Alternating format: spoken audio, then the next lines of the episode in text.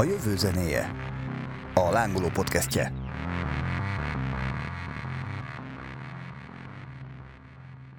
Sziasztok! Ez itt a jövő zenéje, a mikrofonnál Juhász Edina Sziasztok! és Rab Árpád, Hello, hello. valamint Vörös András. Mai adásunk témája pedig az e-sport lesz, ami kultúra is, zene talán kevésbé, de mindenképpen a szórakoztatóipar része, sőt, hát a zenénél mindenképpen egy gazdaságilag valószínűleg sokkal-sokkal nagyobb része. És én bevallom, hogy egészen buta vagyok ehhez a dologhoz, úgyhogy az újszülött, nem tudom, kíváncsiságával fogom hallgatni, amiről viszont Árpi elég sokat tud, hiszen te Én ö, imádok játszani, de az esporttal is sokat foglalkozok. A Corvinuson volt is esportképzés, sőt, néhány éve megkaptam a megtisztelő az éves sportolója díjat, de azt nem azért, mert jól játszom, hanem azért, mert ilyen szakmai tiszteletből. De mint üzleti modellek, meg mint játék is, meg egyáltalán az esport világát nagyon szeretem, és Magyarországon szerintem tök jó. És hát egyre, egyre jobb lesz. Van ennek történeti háttere tulajdonképpen? Gondolom ez az a dolog, ami tisztán a számítástechnikával indult, tehát ez előtte nagyon ilyet nem. Így van. A számítógépes játékok története az egy nagyon izgi jószág, és ugye van is egy ilyen jó kis szubkultúra azért a gamerek, vagy bármi, úgyhogy gondolom ők majd most jobban fognak figyelni. De az az igazság, hogy viszonylag egyszerű a történetem, amikor az első számítógépet megcsinálták, akkor egyből csináltak rá játékot is.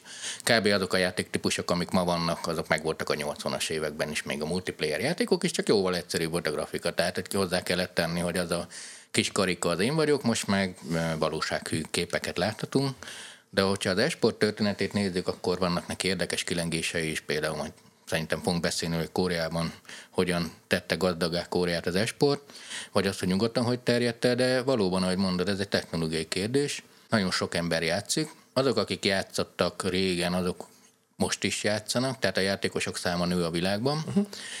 Persze életkortól, élethelyzettől függően változik, hogy mivel mennyit, de ahogy az internet elterjedt, ugye egyre inkább elterjedtek a multiplayer, a többszereplős játékok, ahol összetudtuk egymással vetni magunkat, és azok, akik nagyon komolyan veszik ezt a versengés kompetíciót, tehát beletesznek munkaórát, ezért egy jó esport játékos napi 8-10 órán keresztül gyakorol. Most már ilyenekből is sok van, és akkor beindul egy iparág, megjelenik a pénz, és megjelenik egy divat, és megjelenik egy nagyon izgalmas szubkultúra. Most tartunk itt.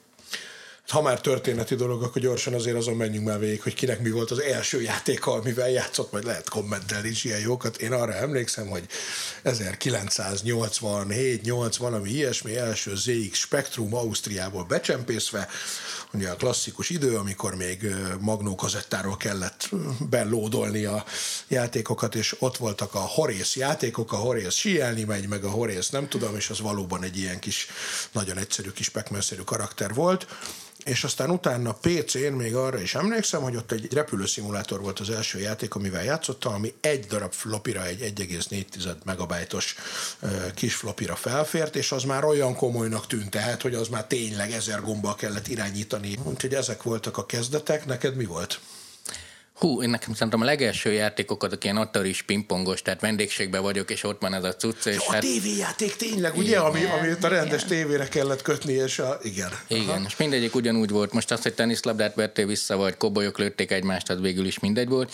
Tehát ezek ilyen vendégségben. Az elején nekem nem volt gépem, amit először igazán végigjátszottam becsületesen, az a Doom volt, aminek volt egy olyan furmánya, hogy kellett írnom egy szemináriumi dolgozatot, de mondták, hogy számítógépen, az nekem pont nem volt, és akkor egy ismerősömet jártam át éjszakánként. Tehát ő este lefeküdt, és amíg ő aludt, én addig írtam ezt a dolgozatot, amivel tök jó haladtunk, amíg fel nem fedeztem a Doom exét a gyökérben, és ugye úgy játszottam végig ugye a hang nélkül már, hogy ne ébredjen föl, és akkor nagyon érdekes volt a hangjait is hallani, nehéz hang nélkül egyébként, de az, amit úgy végigjátszottam, de az első pillanattól imádtam a számítógépes játékokat, most is nagyon szeretek játszani, és most is sokat játszok. Edina, neked? Nekünk szintén ez a kazettás, és volt egy csomó kazettánk játékok, a Commodore 64-ünk volt, és én amire, ami nagyon megmaradt, az a Boulder Dash nevű Igen. játék, és én azt nagyon-nagyon szerettem, ott ez olyan volt, hogy egy ilyen kis embert kellett végigvinni egy pályán, és akkor voltak ilyen kövek, amik elől el kellett menekülni, mert és úgy kellett így kiásni magadat alóla, és akkor azzal nagyon lehetett csapni a szörnyeket. Ez volt. Aztán az egyik barátnőmnek lett Sega Sega játéka, és uh-huh. akkor azzal játszottunk sokat. Azok már szépek voltak. Igen, Commodore én igen. is toltam egy jó darabig.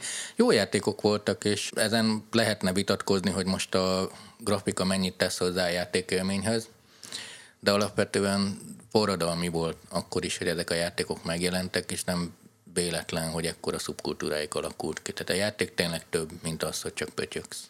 Igen, kicsit, hogyha tovább megyünk az időbe, akkor megint csak saját élményből én arra emlékszem, hogy a 90-es évek végén már voltak ugye az EA Sportsnak a FIFA 99-2000, meg én inkább az NHL-re voltam rákattam a hokis verzióra, amik azért akkor már nyilván, ha nem is voltak még teljesen élethűek, de hogy azért akkor azok már egy ilyen nagyon-nagyon szépen játszható játékok voltak az egyik oldalról, és a másik oldalon voltak azok a stratégiai játékok, ugye talán a SimCity volt az egyik leginkább elterjedt ebből, meg én nagyon imádtam a Transport Tycoon nevű játékot, ahol ilyen közlekedési vonalakat kellett összerakosgatni, meg az Age of Empires, de ugye ezek még nem net alapú dolgok voltak, tehát ezeket még azért CD-n kellett installálni, vagy talán a végén már volt olyan, hogy net, nem, azért az még, az még CD-s időszak volt. Szerintem CD-s, igen. igen. Gondolom, hogy ez is úgy megvolt mindenkinek ez az időszak, de hogy ezek csak annyiban tudtak multiplayeresek lenni, hogy több játékosok, hogyha odaültél a géphez, mondjuk ketten odaültetek, akkor, akkor működött. Igen, hát igény volt rá. Én amikor először multiplayer játékot hoztam össze, akkor az RT-nek voltam egy ilyen rendszergazdaszerűség a vakok közt a félszemű a királyába alapján, de akkor még ilyen nyomtató kábelekkel kötöttük össze, és valami félelmetes frame játszottunk, tehát hogy ott azért nem vitte le a hajunkat a sebesség de azért az, hogy ugye volt az a hot seat funkció, amikor egymás után odaültél és úgy játszott. Tehát az, hogy az emberek egymás ellen játszodjanak, az mindig is volt, meg az, hogy rögzítsük a rekordjainkat, csak az a, nem mindegy, hogy mennyien látják, mert ugye mondjuk egy kedvenc kocsmámban a játékgépen én vagyok az első három betű, mert ugye három betű oh, yeah. a listát. Hát na, a flipper azért az egy másik ügy, tehát az egy szent tehén. De hát azt is hívhatjuk játéknak, de tudom, hogy akár vallás is lehetne. Igen. Na, annak egyszer egy különadás lehetne szentelni, de az inkább a múlt köde, mint a jövő zenéje, bár reméljük nem lesz így. És uh, utána, amikor a, a multiplayerek megjelentek, és egyre inkább lehetett egymás ellen játszani, az csak egy irány volt, mint hogy most is az esport azért csak egy irány. Ha megnézzük a világon levő számítógépes játékokat, akkor a statisztikai átlag az 31 éves és nő, tehát az a legtöbb játékos. Komolyan? Több millió játékos van, aki kicsi, aki nő, csak ugye azért is nehéz kutatni ezeket, mert megkérdezed valakitől, hogy játszik-e, vagy mivel játszik. Főleg Magyarországon itt mindig is egy ilyen kis elutasítás, meg ez egy felesleges dolog, nem dolgozó, henyélés, tehát a játék az rossz, nem szeretnek beszélni róla másrészt meg. Hát oké, okay, csak egy-két percet lökögettem a kis borderdás például, ami most már ugye telefonon is nagyon népszerű. De úgy nem az igazi, én, én próbáltam, az nem az igazi. Miben más? Nekem túl sok a grafika, de ez a túlzott grafika, az megzavarja az egészet. Hát a szegény grafikusok és játékfejlesztők nem örülnének a hozzáállásodnak, de szerintem aki nem játszott a régivel, az megelégszik. Valószínűleg igen, nekik jó, de az volt a true, ez, ez már ez túlzás. Esportban pedig a nagyon fiatalok és srácok, főleg a, a túlnyomó többség, ez alapvetően kompetíció, és ugye, hogyha ma megnézel egy FIFA-t, akkor nem tudod megkülönböztetni egy TV közvetítéstől egy FIFA meccset, ez Igen. is hozzájárul. Erről van is egy történet, amit sokszor szoktam mesélni, hogy a könyvkiadós ügyvezető kollégánkkal egyszer mentünk egy könyvvásárra Bukarestbe, és egy ilyen nagyon pici kis szálloda panzióban volt a szállásunk, megérkeztünk éjjel, és uh, ott volt a tévé ugye a recepción, és nézzük, hogy ó, figyelj, el klasszikó van, várjál, üljünk már nézni, és néztük belőle tényleg egy jó öt percet, amíg rájöttünk, hogy a két recepciós fiú játszik valójában Playstation-nál, aztán be is szállt a kollégám, meg is verte őket, tehát, hogy ez, ez igen, ez a 2010-es évek közepére már, vagy végére eljutott ide, de hogy egy picit, hogy még a történeti részére, vagy a nem tudom, ez inkább csak a nosztalgia része, azt gondolom,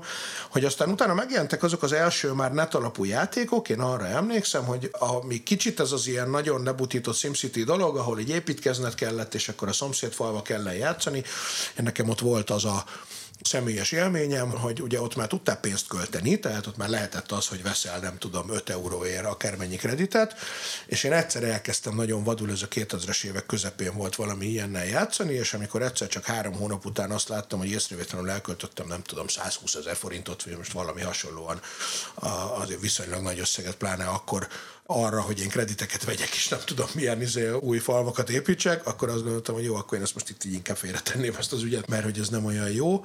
És én nekem nagyjából itt ért véget az egész, tehát hogy azóta nem nagyon követem, és akkor egyszer csak látom egy fél évvel ezelőtt, hogy óriás plakettok hirdetik, hogy a tipmixen már esportra is lehet fogadni, ami ugye azt gondolom, hogy egy korszak határa, hova, ahova elérkeztünk ezzel.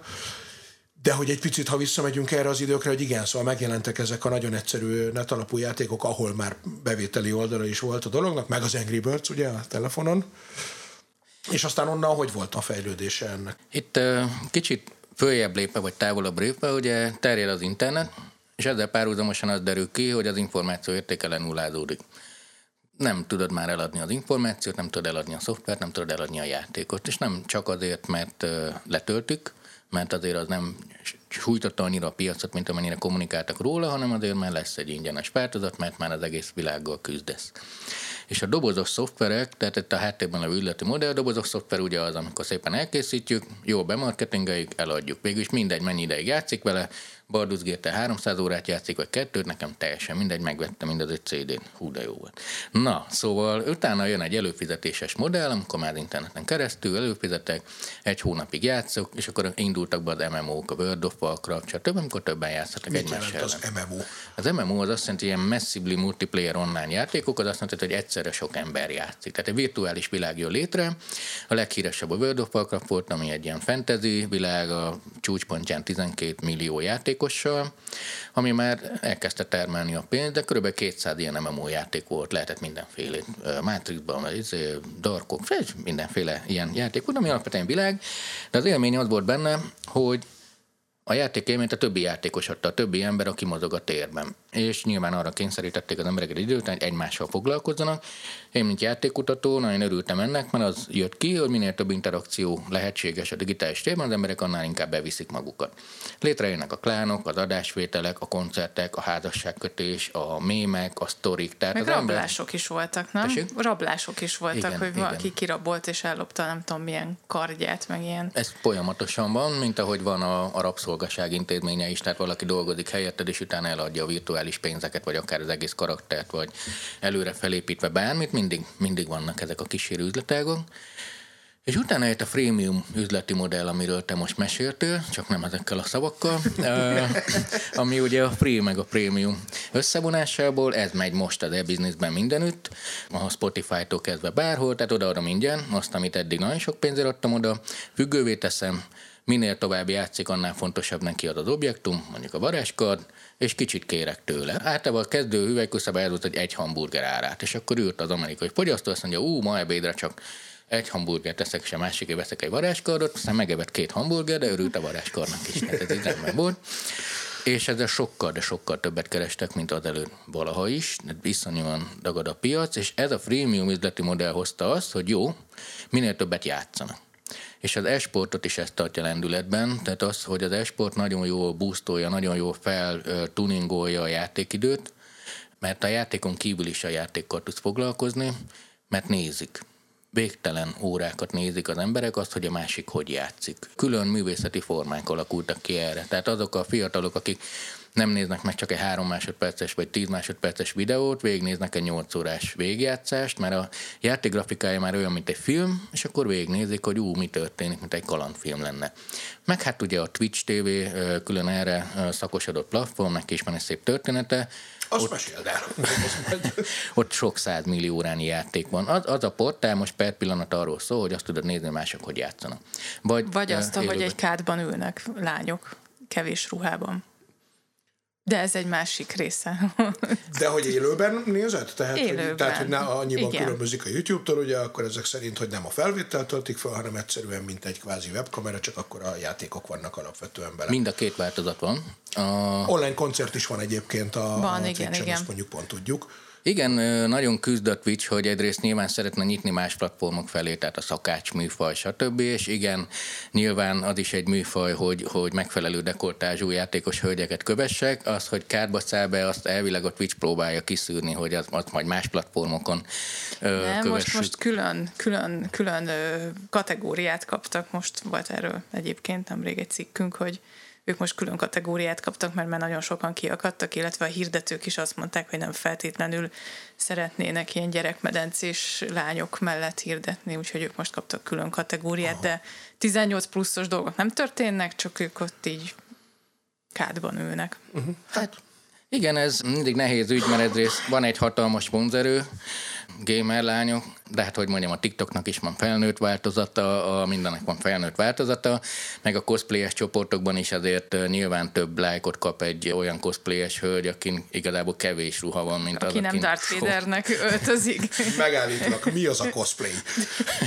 Hú, milyen sokat fogunk ma beszélgetni. Igen, hát mondom. De tényleg a szívügyem a téma, komoly problémáim vannak.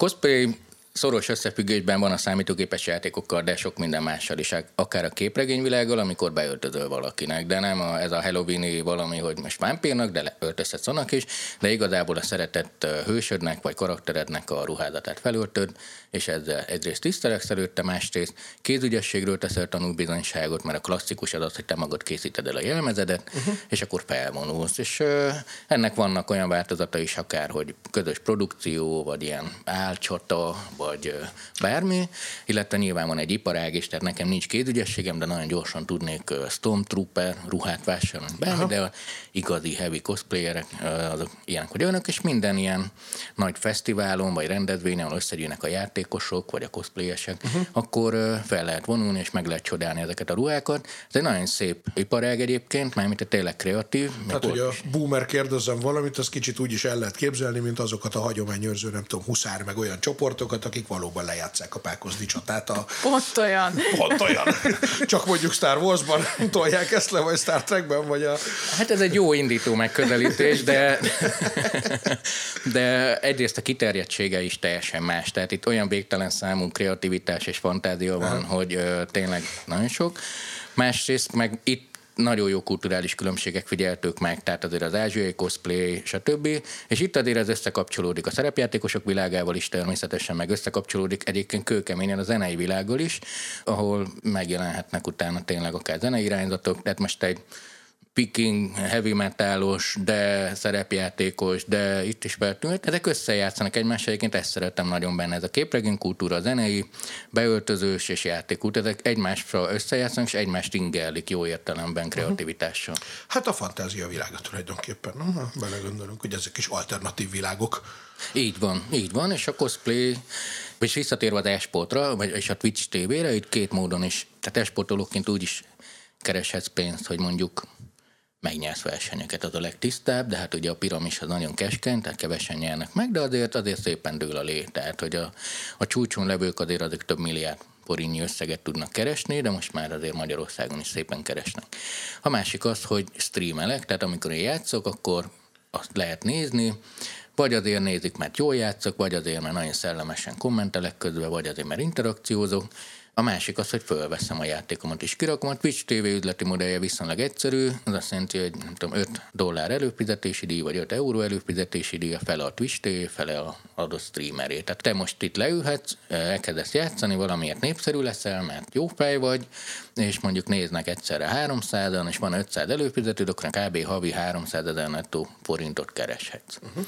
Hatalmas a zaj, mindenki igyekszik kitűnni, de itt is az jelenkezik, amit sokan elfelejtenek, hogy a hosszú ideig tartó szívós és kreatív munka az, ami meghozza a gyümölcsét. Tehát egy napra könnyű berobbanni, hogy káromkodok, vagy nagyon szép dekoltást mutatok, de hosszú távon ez kevés. Igen, ezt, ezt egyébként látom a saját gyerekeimnél, a sokszor emlegetett 7 és 8 éves két lánynál, akik most a Minecraftos videókra vannak, igaz, hogy ők még a YouTube-on, nem a Twitch-en, teljesen rákattam, és valóban az van, hogy el tud telni azzal simán, ha, hát ha órák leginkább csak azért nem, mert akkor már nem hagyja az ember, mint szülő, de hogy nagyon hosszú idők el tudnak azzal telni, hogy ők tényleg azt nézik, hogy Krisz és Máté a nem tudom melyik Minecraftos, akármi, hogy ők végigjátszanak valamit és kommentálják, igen, tehát akkor oké, ez egy bevételi forrás. És a másik ügy, hogy szintén most az e-business oldalra közelítve, hogy el kell dőlni be a pénz, mert látszik azt, hogy a fiatalok figyelmét ez köti le.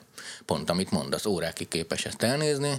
Ott van a tévé amúgy a sarokban, amit a boomerek néznek vagy nem néznek, de azt már nem Lassan nézik. már ők se. Ö, és hogy tudod a fiatalok figyelmét megragadni? Persze influencerek, stb., de igazából számítógépes játék. És ennek nagyon sok módozata van, hogy lehet számítógépes játékon keresztül pénzt kiszedni emberekből, például a prémium üzleti modell, vagy a játékon belüli reklámok, aminek most már nagyobb a piaca, mint a mozi ö, filmek reklámozásának a piaca, és, ö, és akkor arról nem is beszél, hogy számítógépes játékok mellett ott is ott van csomó merchandising, vagy kísérő hatás, szeretik és használják, és ezért megjelenik a pénz, nagyon sok pénz megjelenik, akkor viszont már lehet sok pénzért versenyeket rendezni. Minél népszerűbb, annál sikeresebb az, aki játszik, azért az igazán nagy esportolók, azok tényleg ugyanolyan sztárok, mint a múltkori beszélgetésünkben a, a rockstárok. Vannak világsztárok, vannak helyiek, Magyarországon is vannak tök jó sztárjaink.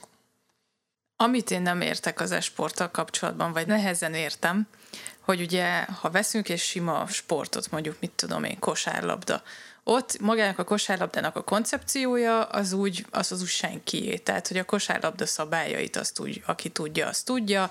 Bárki rendezhet egy, egy kosárlabda bajnokságot, és attól függ, hogy ez a kosárlabda bajnoksága sikeres lesz-e, hogy mondjuk milyenek a játékosok, vagy mennyi energiát fektet bele, hogy látványos legyen. Az esportban viszont vannak játékok, amik így valakié, tehát vannak fejlesztői, van a játéknak tulajdonosa. Ott rossz ez, hogy nincs meg ez a verseny, tehát gondolom az rendezhet olyan bajnokságokat, akinek a játék tulajdonosa engedélyt ad rá. És ez, ez kicsit megöli ezt az egészet, hogy minél jobb legyen egy-egy ilyen bajnokság, vagy meg tudják úgy csinálni, hogy ne legyen az, mint a... Tehát ez ne legyen probléma. Mm. Nagyon jó kérdés. Nem okoz problémát, de csak azért nem okoz problémát, mert nagyon megy az egész. Ez valóban egy olyan mondjuk úgy, hogy sportág, ahol a világ összes focipályája valakinek a tulajdonában van. Viszont a kölcsönös érdekek erősítik egymást. Tehát az, hogyha minél többen játszanak, minél többet játszanak, akkor az jó a játékfejlesztőnek is, az előbb említett freemium modell miatt is. Nem fognak keresztbe tenni egymásnak, mint ahogy azért ez a mondjuk úgy, hogy hagyományos sportok terén is megfigyelhető, hogy oké, okay, rendezhetek egy kosárlabda bajnokságot, bár egyébként a sporttörvény ezt szabályozza, és bármilyet nem rendezhet, de ha igazán menőt akarsz, akkor ahhoz is különféle engedélyek kellenek, vagy sportegyesületi, vagy akár mástól, például területhasználat, stb. Ez itt nincs. Itt a munka az, hogy tényleg annyit játszol, amennyit szeretnél. És az, hogy ezek a játékok ingyenesek, ez tényleg jó. És szerintem a játék amúgy jó. Az, hogy elinduljon egy verseny, ez nagyon-nagyon sokféle körülményt vetett föl, például az, hogy ki rendezhet bajnokságot. A játékokat gyakorlatilag mi béreljük, tehát nem vásárol senki játékot, csak a használatát, ez minden szoftverre igaz. Koreában, Dél-Koreáról beszélek most, Észak-Koreában viszonylag Ott kicsit más a helyzet. igen, igen, igen ők, ők máshogy játszanak. Volt egy nagyon erős gazdasági válság, egy tőzsdekra Ázsiában, ami érintette Dél-Koreát is, és gyakorlatilag az államcsőd került az ország. És akkor nagyon sok fiatal, mint tényleg ilyen nagyon nagy depresszió terjedt az ország, nagyon sokan öngyilkosok lettek, munkanélküliség, jövőkép nélküliség, stb. stb.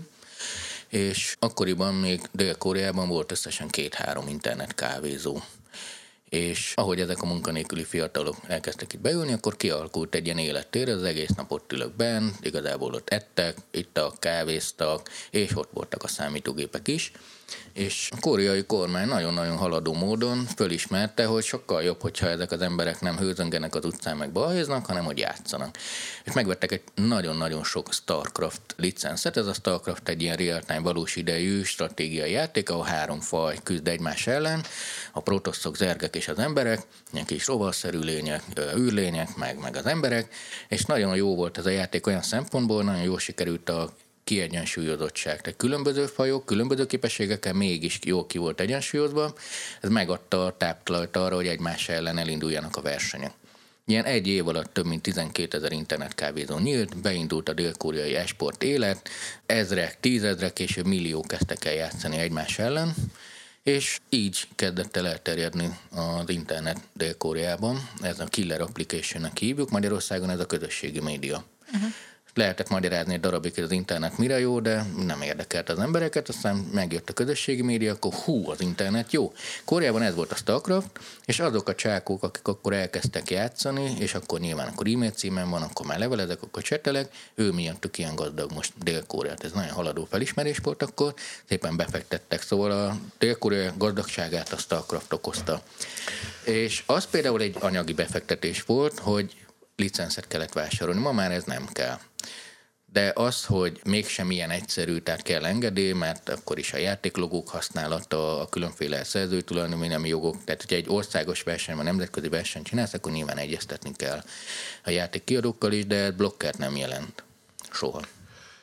Szóba került itt a, majd megint előjön az a hagyományos, vagy igazi sport, e-sport. Igen, most én leszek az, aki, de nem is sportoltok együtt, nem jobb elmenni együtt a barátaiddal focizni, és Igen, hogy- rugdosni egymást. Ez mindenképpen egy fontos kérdés lesz, de hogy előtte talán annyi, hogy én nekem két olyan mérföldkő volt, amikor így hirtelen rádöbbentem, hogy itt valami történik. Az első az az volt, amikor néhány évvel ezelőtt, nem olyan régen az sem, a La Ligának, a spanyol foci bajnokságnak hirtelen az EA Sports lett a főszponzora, és azt láttad ott a, nem is tudom, az eredményjelzőnél, ami ugye az EA Sports a legmenőbb sportjátékok nem tudom, készítője, ha jól gondolom. A második pedig a már említett, amikor néhány hónappal ezelőtt Magyarországon is megjelent talán tavaly ősszel az óriás plakát kampány, hogy e-sportra is lehet fogadni a Tipmixen, és hogy ebből ugye adódik a kérdés, hogy a mondjuk húsvérsport meg e-sportnak a viszonya úgy gazdaságilag, mint tehát, hogy mit gondolsz, hogy kiszorítja majd az e-sport a hagyományosat, vagy összefonódnak, vagy, vagy Ez egy tényleg jó összetett kérdés, és, és maxi respekt, hogy így igyekszitek, igyekszetek a húsvér hagyományos, de mégis nagyon, nagyon figyelünk már erre. Egyrészt ma egy profi sportoló az fizikailag is iszonyú jó kondícióba kell tartsa magát. Tehát ott ugyanúgy étrend, kocogás, sport, testedzés van. A sporthoz hagyományosan a test, kultusz, az épp test és az egészség kapcsolódik, ami azért a profi sportra általában nem föltétlenül igaz. Tehát, hogy a csúcson akarsz lenni, általában le is nyírod magad, de ezzel most nem akarom a Hát, illetve azért nyilván azt is el kell mondani, hogy egy igazán mm, klasszis profi sportolónak a húsvérsportokban is azért az agyával is elég rendesen kell dolgoznia, hiszen Így van, így van. És nagyon sok sport van, ami egyébként nem kötődik annyira a szellemi aktivitás, most mondjuk egy céllövészet, vagy egy sakk, most nem feltétlenül csak olimpiai sportokba gondolkodjunk, de valóban, ahogy mondtad, tehát egy profi sportolónál a csapatmunka, vagy a tervezés, vagy a gyakorlás, a tökéletességre hajtás, ez ugyanúgy az e-sportban is megvan. Ahhoz, hogy valaki egy jó csapatot képviseljen, nagyon sokat kell együtt gondolkodni, fel kell tudni adni magadból, ki kell egészíteni egymást. Tehát ha ezt nézzük, sport. Ha azt nézzük, hogy van-e benne sok pénz, igen. Ha azt nézzük, hogy sokan nézik-e, akkor igen. Ezek a feltételei uh-huh. amúgy a sportoknak sportörvényben. Ha azt nézzük, hogy vannak-e benne drogok vagy csalások, igen. Ha azt nézzük, hogy vannak-e sztárok, igen. Viszont igen, egy számítógép előtt ülsz. Én azt gondolom, Bocsánat, hogy... csak az, hadd kérdezek vissza, hogy az, hogy sokan nézik, az hogy van megfogalmazva a sporttörvényben? Nem szó szerint kérdezem, csak hogy az valóban egy, egy Igen, feltétel? igen, igen, igen, igen, mert hogy a, hát mondjuk egy bajnokságnak feltétele, tehát csináltunk egy bajnokságot, de csak mi négyen veszünk részt rajta, akkor az nem. De a, széles ismertség az számít. Az, hogy mi a széles ismertség, hát még öt évvel ezelőtt is már 50 millióan nézték az akkori LOL döntőt, most pedig 100 millió követik. És uh, nyilván ez is okozza azt, hogy hamarosan olimpiai sportág lesz, ami egyrészt Igen? azért- igen, ez egy örök vita, mert ez egy nagy belépő, hogyha olimpiai sportág lesz, de például a, És az, bocsánat, ez melyik? Hát na, ez a, játék, vagy ez, a, ez a jó a- kérdés, és ez visz vissza oda, amit az előbb kérdeztél, hogy ugye a játékok más tulajdonában vannak. Például én most Magyarországon létrejött nagyon sok e-sport klub.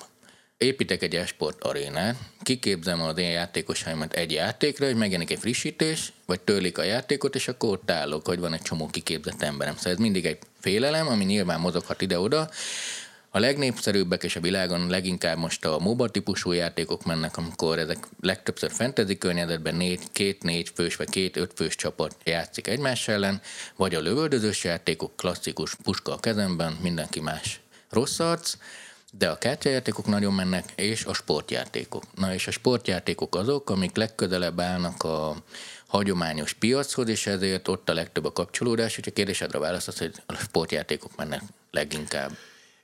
És Szerinted ezek ki fogják szorítani valaha, mert hogy akkor jöhetünk a szokásos veszőparipánkkal, hogy eh, hogyha az üzleti modelljét nézzük a dolognak, akkor egy profi sportcsapatot fenntartani azért az eh, infrastruktúrális szempontokból nyilván iszonyatos mennyiségű pénzbe kerül, és a, azt gondolná a laikus, hogy a, még azzal együtt is, amit mondasz, hogy ott is ugyanúgy szükség van edzésre, meg fizetésre, meg minden, hogy még azért ezzel együtt is egy nagyságrendel kisebb legalább az infrastruktúrának a költsége, hiszen nem kell stadion stadion mondjuk hozzá, ami azért önmagában is egy elég szép tétel.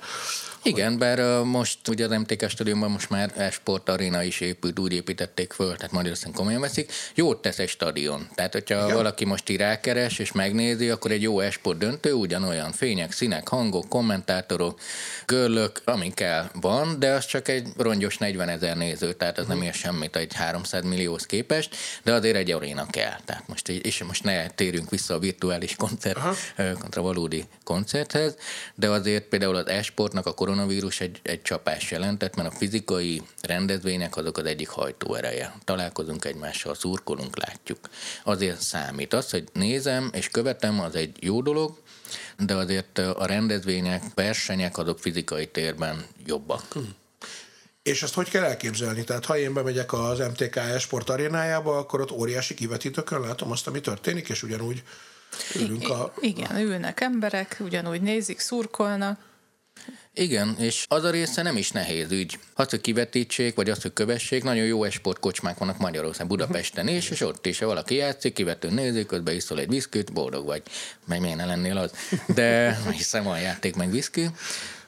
Alapvetően ezek ugyanolyan nagy versenyrendezvények, csak néhány dolog különbözik, kezdve mondjuk a energiával, tehát egy picit több a, a erőforrás, mármint fényforrás és kijelzők, stb. Másik meg, hogy nem állt egy jó kis internetsebesség, amit biztosítani kell, és ha ezt a kettőt megoldottad, akkor majd, de ugyanúgy a csapatok vonulnak fel alá, edzők, olcsóbb, persze, hogy olcsóbb, de szerintem nem ez a fő értéke, hanem, hanem az, hogy interaktív a streamingben vagy a Twitch TV-ben sokkal közelebb tudnak kerülni a rajongók, na jó, nem a legnagyobb sztárokhoz. Az adja meg most ennek a lehetőséget, hogy én is meg tudom bármikor csinálni. És persze mondjátok, hogy a hagyományos sport csináljam. Én a gyerekkoromat azzal töltöttem, hogy lementem az utcára fociztam, amikor tél volt, akkor jégkorongoztam. Ez tök jó is volt, bár a fogazatom azóta sem az igazi, a jégkorongnak hála, de ezt ma már egy gyerek nem teheti meg, én hova küldjem most le. Tehát, hogy azért ez egy kicsit feszültségoldás, és nem fogja felváltani, de egyik nem zárja ki a másikat. Nem is gondolnám, uh-huh. csak pont ez a, a fő kérdés talán, hogy fejfej mellett haladva megy majd ez a kettő nagyon sokáig, vagy azért előbb-utóbb mégiscsak annyira az esport lesz a domináns, hogy Szerintem itt az van, és hasonlóan a koncertekhez, vagy virtuális, meg real life koncert, hogy hogy ezeket nem egymással kell összehasonlítani szerintem, hanem ezek teljesen különböző szórakozási ágak, amik nyilván nem ugyanaz az élményt adják, és ezért nem is lehet őket összehasonlítani. Tehát, hogy ez egy új típusú szórakozási mód, ugyanúgy, ahogy a, az online vagy a virtuális koncertek esetében is, ez egy új dolog, ami mellette van, és nem az egyik kiváltja a másikat, hanem egyszerűen lett egy új láb az egész ilyen szórakozási spektrumodnak. Na és hogyha viszont megint az üzleti háttérét próbáljuk nézni, hogy mennyire ugyanazok a szereplők, vagy mennyire nem. Tehát azzal, hogy az EA Sports a hagyományos foci bajnokságnak a szponzora, ott felmerül a kérdés, hogy a Barcelonának mondjuk, vagy a Real Madridnak van-e e-sport szakosztálya, és hogyha az mondjuk jobban fog profitálni, mint a foci szakosztály, akkor mi lesz? Ez van, egyébként van nekik. Van? Ö, van, Magyarországon is a legtöbb foci csapatnak van esport része, a Honvédnak, Fradinak, Debreceni Egyetemnek. Nagyon jó csapataik vannak, sőt most már különböző üzleti modell szerint működnek, van, aki a profikat fölvásárolja, van, aki kineveli, tehát hogy így, így teljesen virágzik az élet. És, és igen, Magyarországon ez is álom, hogy te egyszer majd, amikor éjszaka beszélősz a szállodába, akkor nem tudom, egy Fradi Barcelona meccset nézhetsz, ami Szerintem most erre nincs sok esély, de most egy picit zavarba jöttem, mert hát szeretek e, Egyszer de... most volt rá esély a, a, ebben a szezonban. De hát ott ugye, igen, meg ez is egy kérdés, hogy azért annak az esélye, hogy egy akkora országból jövő és olyan anyagi kondíciókkal bíró sportcsapat, mint Magyarországra jövő, pláne fociban tényleg egy szintre tudjon kerülni a Barcelonával, annak nem sok. Esportban viszont elméletileg ennek, ennek sokkal kevesebb korlátja van, nem? Hát igen, de igazából ez elméleti szépen halványul, ahogy egyre inkább piacosodik az egész. Tehát, hogy kiket nevelsz ki, hogy neveled ki, mennyire vagy tudatos. Tehát ahogy a magyar fociban is az utánpótlás felkészítést mondják mindig, hogy attól lenne jobb, ez ugyanúgy szerepel. Azért vannak itt nagy különbségek. Az egyik és amiért tehát én tényleg nagyon szeretem a számítógépes játékokat, most nem arról szeretek beszélni, hogy én játszak, de majd szerintem beszélünk a jó társadalmi hatásokról is. De az esportnál azért azt látni kell, hogy komoly kihívás az, hogy az átlagos esportoló 11-12 éves fiú.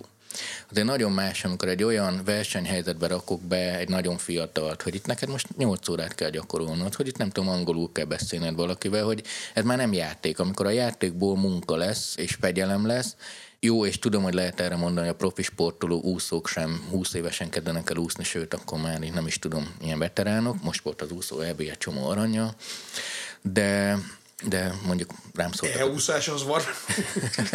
Mert hogy annak idején én emlékszem az atlétika programokra, amikor ütnöd kellett a klaviatúrát, és azzal tudtam minél gyorsabban futni például, vagy gerejt hajítani, vagy neki futni, hogy amilyen gyorsan ütötted a billentyűzetet, ami jó tönkre is ment. Igen, igen, azért az embernek az ujjai kiművelődtek, meg egy csomó joystick tönkre ment.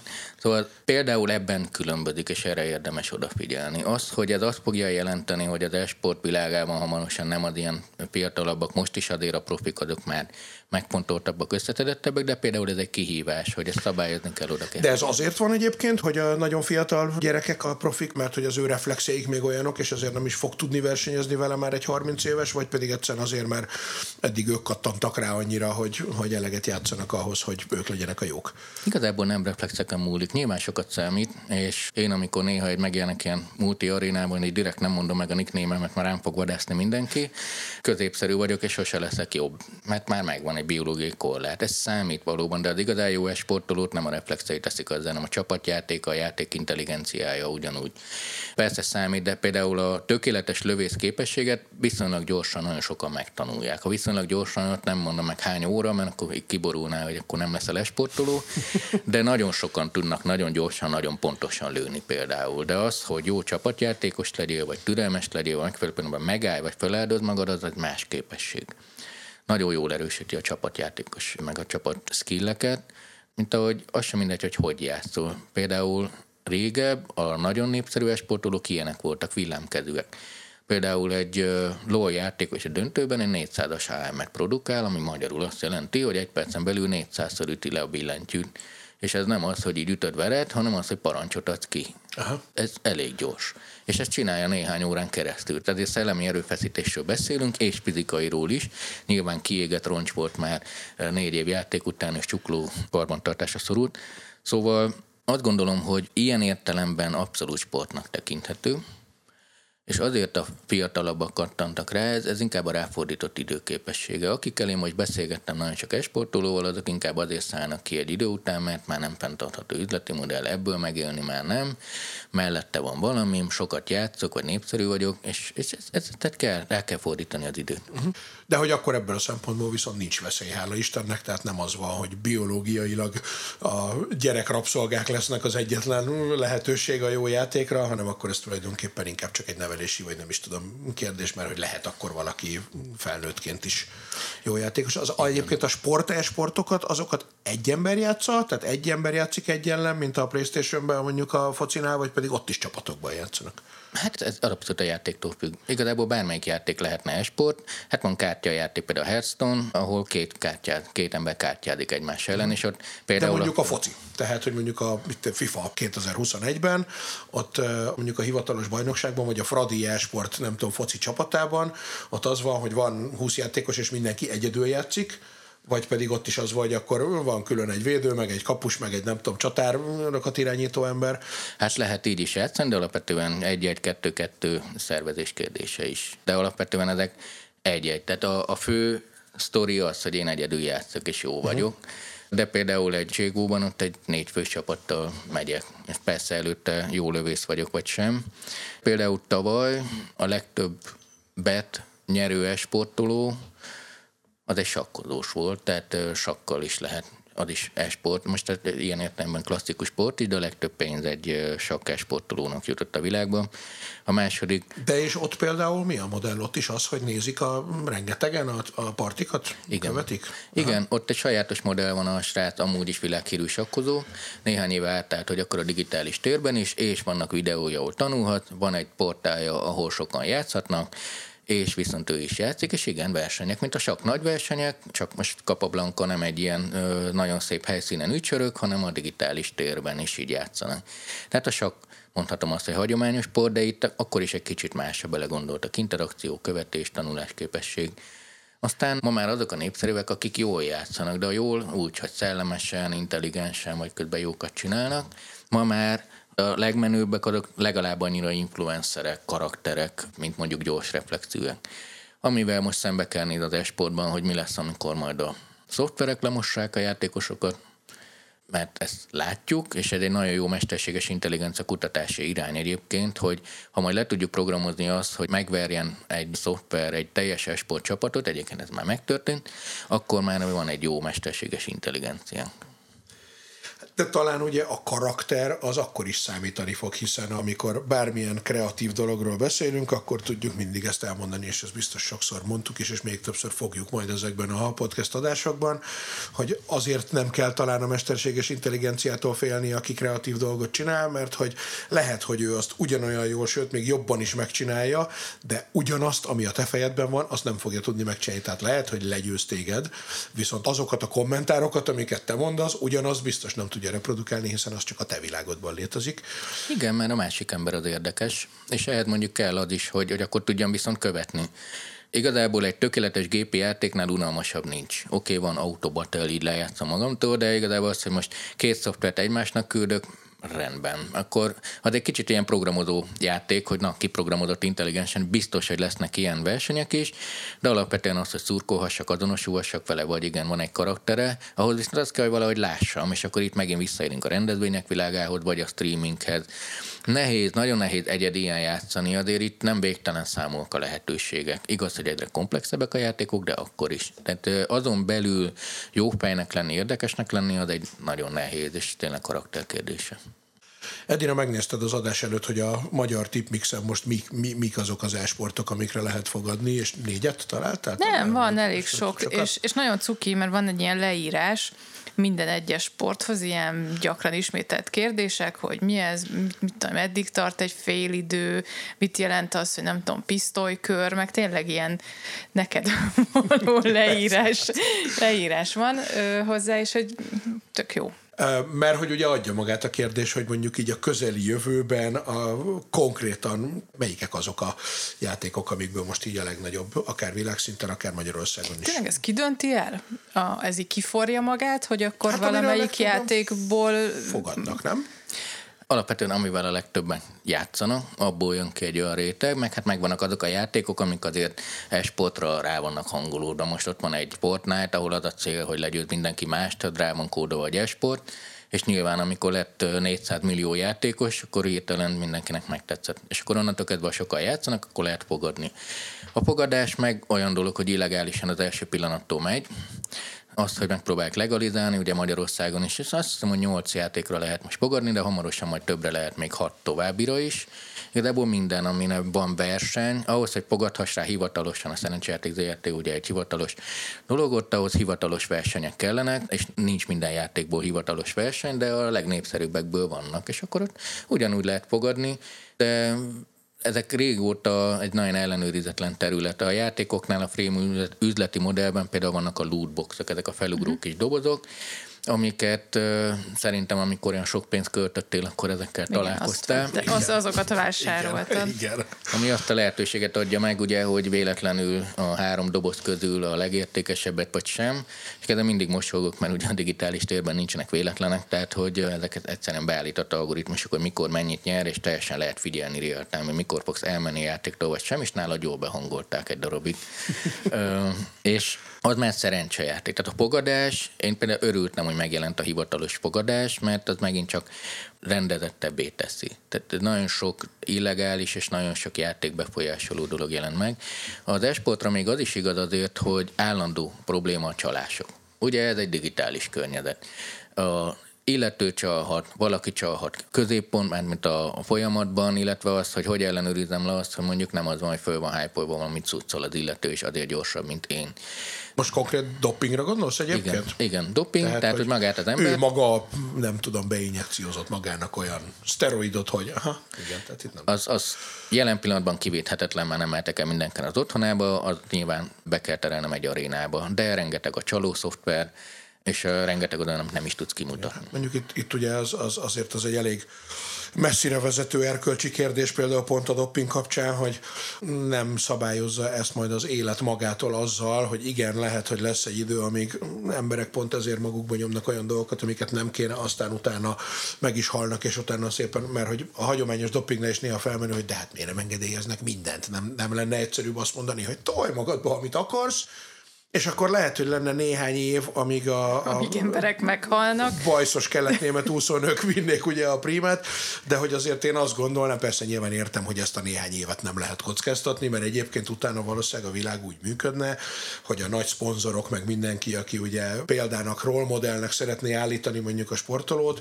az a tisztát kezdi el akkor is szponzorálni, hogyha egyébként őt megveri a mesterségesen felfújt valaki, csak hát igen, az a néhány év, amíg ez odaállna, és az áldozatokkal járna valószínűleg, akkor ez lehet az oka, ugye? Amiért... Nem érne véget az a néhány év. Tehát én oké, okay, két év alatt kiégek, és drogos roncsá válok, és kiszállok, de én a következő, aki ugyanígy viszi.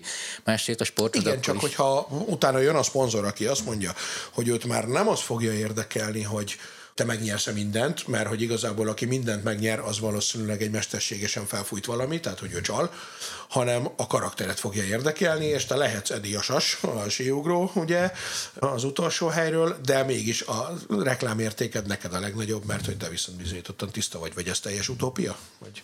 Nem, nem, abszolút nem teljes utópia. Tehát ugyanazok a játékszabályok és elvárások vannak, és pont azért tiszteljük azokat, akik jók, mert a saját képességeik miatt jók, vagy azért, mert fejlődtek. Azért, hogy mondjam, a legnagyobb szponzorok energiaitalok az esport világában. Most a, egy 20. Red Bull után már azért mondhatom, hogy azért be vagyok állva, mint a gép, de úgy, hogy én 15 éve napi 4 órát alszok, annyi energiát fogyasztok a kávék mellett, hogy ez alapján drogos vagyok. Tehát nehéz meghúzni a határ, de nyilván van egy olyan, amikor felgyorsítom magam. Ezek általában nem érik meg. Az esportnál kevésbé érik meg, mint máshol, mert itt tényleg többről van szó, mint az, hogy gyors a kezed. Egyébként a kicsit erre a fogadás világára visszatérve még az is eszembe jut, hogy hogy maga az egésznek az üzleti modellje az elképzelhető, hogy azért is, mert azért ez már egy globális piac, nem torzul el annyira, mint a hagyományos sportoknál, mert hogy ott ugye azért azt lehet megfigyelni, hogy ahhoz, hogy nemzetközi szinten versenybe tudj maradni a legnagyobb látványsportoknál, ahhoz valójában annyi pénz kellene, ami egy ekkora országban nem tud lenni. És hogy a sokat szidott rendszerben, és azért ez nem csak a focira igaz, hanem az összes többi sportra is, hogy állami pénz nélkül nincs, és ebben a szempontból ugye a szerencsejáték ZRT pénze is nyilván állami pénznek számít, de hát ez egy nehéz ügy, hiszen azt is értjük, hogy a sima piaci alapon ez soha nem tudna létezni, viszont van esély arra, hogy az e-sportban ez egy kicsikét ilyen organikusan valahogy jobban szerveződjön meg. Nem most ha az a kérdésed, hogy a fogadás piac, vagy a tipmix piac, mert az más kicsit, mint a szerencsejáték piac, bár most uh, nem akarunk belemenni a szerencsejáték különféle játékai, bár, bár ezeket elég jól ismerem, de ugye a Tipmix Pro-nak van egy mondjuk úgy, hogy tudományos része, viszonylag sok ember a Magyarországon abból, hogy ügyesen tipmix prózik, ismeri a csapatokat, stb. Ez picit más, mint ez a kaparók, és majd nyerek, vagy nem. Igen, igen, igen. Ahhoz, hogy egy erőteljes fogadási kultúra kialakuljon, ahhoz két dolog kell. Egyrészt, hogy legyen izgalmas, tehát ne az legyen, hogy egy sportcsapatban is. De a másik, hogy legyenek sztorik hozzá. Tudjam, lássam, hogy ők fejlődtek, hova mentek, karaktereket lássak. Ő átment ide, úgyhogy az a csapat jobb, akkor inkább rájuk fogadok. Ha ezek az infók nincsenek meg, akkor igazából ez, ez egy egyszerű számítási műveletté fajul. Jelen pillanatban azért az e-sport Magyarországon, és sőt a V4 országban sem azért nem ennyire sokszínű, uh-huh. hanem inkább arról van hogy jobb az elején erre már ráülni, és ott lenni jelen, hogy ez legyen rendezett, és ez, mint ahogy mondtam, szuper is így. Szóval ez úgy fog organikusan kifejlődni, a minél jobb bajnokságok lesznek, minél több csapat, minél több karakter, akkor ez nagyon be fog indulni. Mondjuk maga a kérdés az, az talán arra is vonatkozott, hogy egyrészt, ha a fogadásnál tartunk, vagy a tipmixnél, hogy akkor lesz-e olyan pillanat, amikor a tipmix több pénzt fog az esportba tenni már, mint a hagyományosba, ami mondjuk például egy kelet-európai kisország szintjén azt is jelenti, hogy a hagyományos sport nem is nagyon tud tovább működni, mert hogy nem, ugye ő a tévés jogdíjakból tudja magát finanszírozni, meg a fogadási pénzekből leginkább. Tehát, hogy van-e ez a veszély? Mondjuk az én szerintem... kedvenc jégkorongomra, hogyha a Tipmix már oda nem ad pénzt, mert inkább az e-sportra ad, és ott azért sokba kerül az, hogy legyen pálya, meg jég, meg mm, felszerelés. Szerintem itt ezt ne felejtsd el, hogy teljesen más szerintem a két közönség. Tehát, hogy az, az e-sportra inkább a fiatalabbak nyitottak, tehát, hogy mondjuk, mit tudom én, átlagban én mondjuk 26-30 évig, és valószínűleg mondjuk egy tenisznéző, az meg inkább ilyen 50 pluszos. Tehát hogy szerintem az van, Gondolod, hogy egy hogy újabb... Kiöregszenek az e-sport? Tehát hogy mondjuk lehet az, hogy azért 30-40 éves kor után már nem annyira fogják Nem, nem, nem. Én most vagy? azt mondom, hogy szerintem a szerencsejáték, vagy bármilyen ilyen fogadási oldal részéről, inkább itt arról van szó, hogy nyitottak egy teljesen új csoport mm. felé, ahonnan bevételt amíg lehet... öregek tudnak. még fogadunk a hagyományosra, addig az lesz. Hogy mondjam, itt jogilag azért van egy olyan, hogy Magyarországon csak nagykorúak fogadhatnak, tehát 18 év fölöttiek, tehát egy 11 éves sportoló nem fogadhat, max megkérheti az édesapját, hogy fogadjon. A másik, hogy azért itt is van egy kis dallamtapadás, tehát hogy akit nem érdekel a jégkorong világa, akkor az a jégkorong e-sport iránt sem fog annyira videókat nézni. Tehát ezek azért egymásba átjátszanak, és klasszis ez így. Tehát az lehet, hogy én hát tudom képzelni, hogy András, jól tudom, akkor te barátságos vagy a jégkoronggal. Lehet, hogy néhány év múlva ugyanúgy fogsz nézni egy e-sportbajnokságot is, mert már lesznek olyan karakterek, akiket tudsz szeretni, és a hagyományosat is, is el is mész játszani. Most per pillanat így van, ahogy mondod, hogy a fiatalabb korosztály vagy, a, vagy az idősebb, de azért ezek nem válnak annyira szét az élvezeti résznél. Az előbb a profikat mondtam, a hidegvérű profi nem, lehet, nem érdeklődik a foci iránt, és soha nem rugott labdába, de iszonyú jól tudja a statisztikákat megszámolni, és keres vele. De akik ö, szenvedélyből is, tehát az adott sport iránt szenvedélyből, tehát egy tipmixelő nem csak azért tipmixel, hogy nyerjen, hanem ebben benne van a saját tudásának a megerősítése is, hogy na én tudtam, hogy mi lesz, a másik meg azt, hogy szeretem ezt a dolgot. És minél életűbbek a játékok, minél több a sztori mögötte, mindig a technológia tűnik el, minél inkább a játék jön elő, tehát te nem akkor fogod tudni úgy nézni azt az esport jégkorong meccset szenvedéllyel, amikor nagyon jó lesz a grafika, hanem amikor azt fogod látni, hogy ők tényleg ugyanúgy küzdenek, és igazából mindegy, hogy a keze egy joystickot mozgat, Igen. vagyis egy konzolt, vagy, vagy a jégkorongot. Tudom, hogy nehéz elképzelni, de hogy... Nem, hát a, valóban, hogy tehát nyilván a drámát keresi az ember. Igen, tehát, pontosan. hogy a, a sportrajongásnak az alapvetése az egyrészt megint az a csoportidentitás kérdés, hogy valami közösségbe akarsz tartozni, akik akár egy adott csapathoz, akár adott sportágnak a rajongói, másrészt pedig, hogy keresed benne a drámát, és amikor mondod azt, hogy a szoftver legyőzi az embert, ugye azért mennyire szeretjük a hagyományos sportokban is a hibákat is látni, tehát mennyire emlékezetes, amikor a potyagól, amit nem tud, tehát hogy arra ugyanúgy emlékszel, meg az óriási öngól, meg ezekre a hibákra, meg az én kedvenc jégkorongomban, amikor ugye idén még októberben a Mac csapatából Csollák Márkó beütötte az első eszteligás gólját, és a gólörömébe felugrott a palánkra, és a palánk fölötti plexire, ami kitört, átesett rajta, és utána ez a videó az egész világot 48 óra alatt bejárta, és így szereztek a magyar hokiról egy csomóan tudomást máshol is. Tehát, hogy nyilván ezeket a dolgokat, amiket egy szoftver Hát persze beleépíthetnek hibát abba is, de... De, de, nem, de nem az igaz, így van. Tehát a, a sztorik, az élmény, a közösség, és ezt, ezt az esporttal ugyanúgy át lehet élni. És hát ahogy mondtad, ugye ez, ez tényleg nagyon érdekes és vonzó része, hogy a hagyományos sportoknál Persze ott van Moldova hőse, a Lami Árpád, a halhatatlan balhátvéd, aki 40 évesen kitalálja, hogy ő focizni akar, és 70 éves korára úgy kiedzi magát, hogy. De hát azért annak nyilván van egy fizikai korláta, hogy eh, egy darabig csak ugye azt tudod, hogy jó, hát én most már a verseny nem hogy a profikkal, de hogy még az amatőrökkel se tudom felvenni, aztán egy idő után az is eljön, amikor azt mondod, hogy pláne egy olyan sportban, mondjuk, mint a jégkorong, ahol ahhoz azért tényleg pálya kell, meg csomó cucc, meg minden, hogy már az amatőr amatőrbe se nagyon érdemes próbálkozni. Az e-sportnál meg ugye azért ilyen korlát nincs, mert az egy dolog, hogy a legprofibbakkal nem veszed fel a versenyt, de hogy azért egy bizonyos szintig el tud jutni, az, az Hát igen, és azt se felejtjük el, hogy ezek a játékok, ezek először játékok, és utána esportok. Tehát, hogy a, ha a leggyengébb vagyok, én akkor is jól szórakozok. Mert berkörek egy ilyen helyzetbe, az unokatestvéremmel nagyon sokat játszunk, így esténként, nekünk ez az egyik alapprogram, főleg a karantén alatt. Bekapcsoljuk a videót, dumálgatunk közben mi volt, izé, megdumáljuk az életet, de közben éppen rohangáztunk és megmentjük a galaxist. Nem vagyunk igazából a legjobb lövészek, nagyon feladatcentrikusan játszunk, de ez talán az egyetlen érdemünk, viszont iszonyúan élvezzük. De ha most én viszont nem tudom, melyik poci csapatba bekerülnék nálamnál tíz éven fiatalabbak közé, mert tényleg nagyon szeretek focizni, lehet, hogy ez nem lenne élmény. Tehát ott biztosítva van, hogy a legalacsonyabb szinten is élményeket élsz át is jót. Egy közösség, egy csapat része van, ahol megvan a te feladat. Lehet, hogy béna vagy, de iszonyú feladatcentrikus, és akkor is tudsz sikeres lenni. Az is hozzátartozik, ez tény, hogy akkor is igen egy monitor előtt ülünk és játszunk. Tehát azért más fizikai mozgás, és az az arány, hogy ma egy átlagos magyar fiatal napi két órát játszik átlagban természetesen, úgyhogy az, aki nem játszik semmit, az a leggonoszabb ember, hiszen arra kényszerít valaki más, hogy négy órát játszodjon. Minden esetre nem sportolnak a mai magyar fiatalok napi két órát, viszont a gép előtt ülnek. Ez, ez valóban egy olyan dolog, amit kezelnünk kell, de alapvetően az az élmény, az a közösség, az a szórakozás, az a dráma, ahogy mondod, az esportokban ugyanúgy átélhető. Hát akkor azt gondolom, hogy hajrá előre, és lássuk, hogy mi fog történni. Ez valószínűleg bevezetésnek, ismerkedésnek, nekem egy teljes e-sport szűznek eh, elég jó összefoglaló volt. Nagyon szépen köszönjük. De hogy ezt azért majd még folytatjuk, hiszen itt bele lehet menni az Rengeteg minden direkt elhallgattam emiatt. Specifikusabban is. Mára minden esetre ennyi volt. Nagyon szépen köszönjük a figyelmet, ez volt a jövő zenéje. Találkozunk legközelebb is. Sziasztok! Sziasztok! Ez volt a jövő zenéje.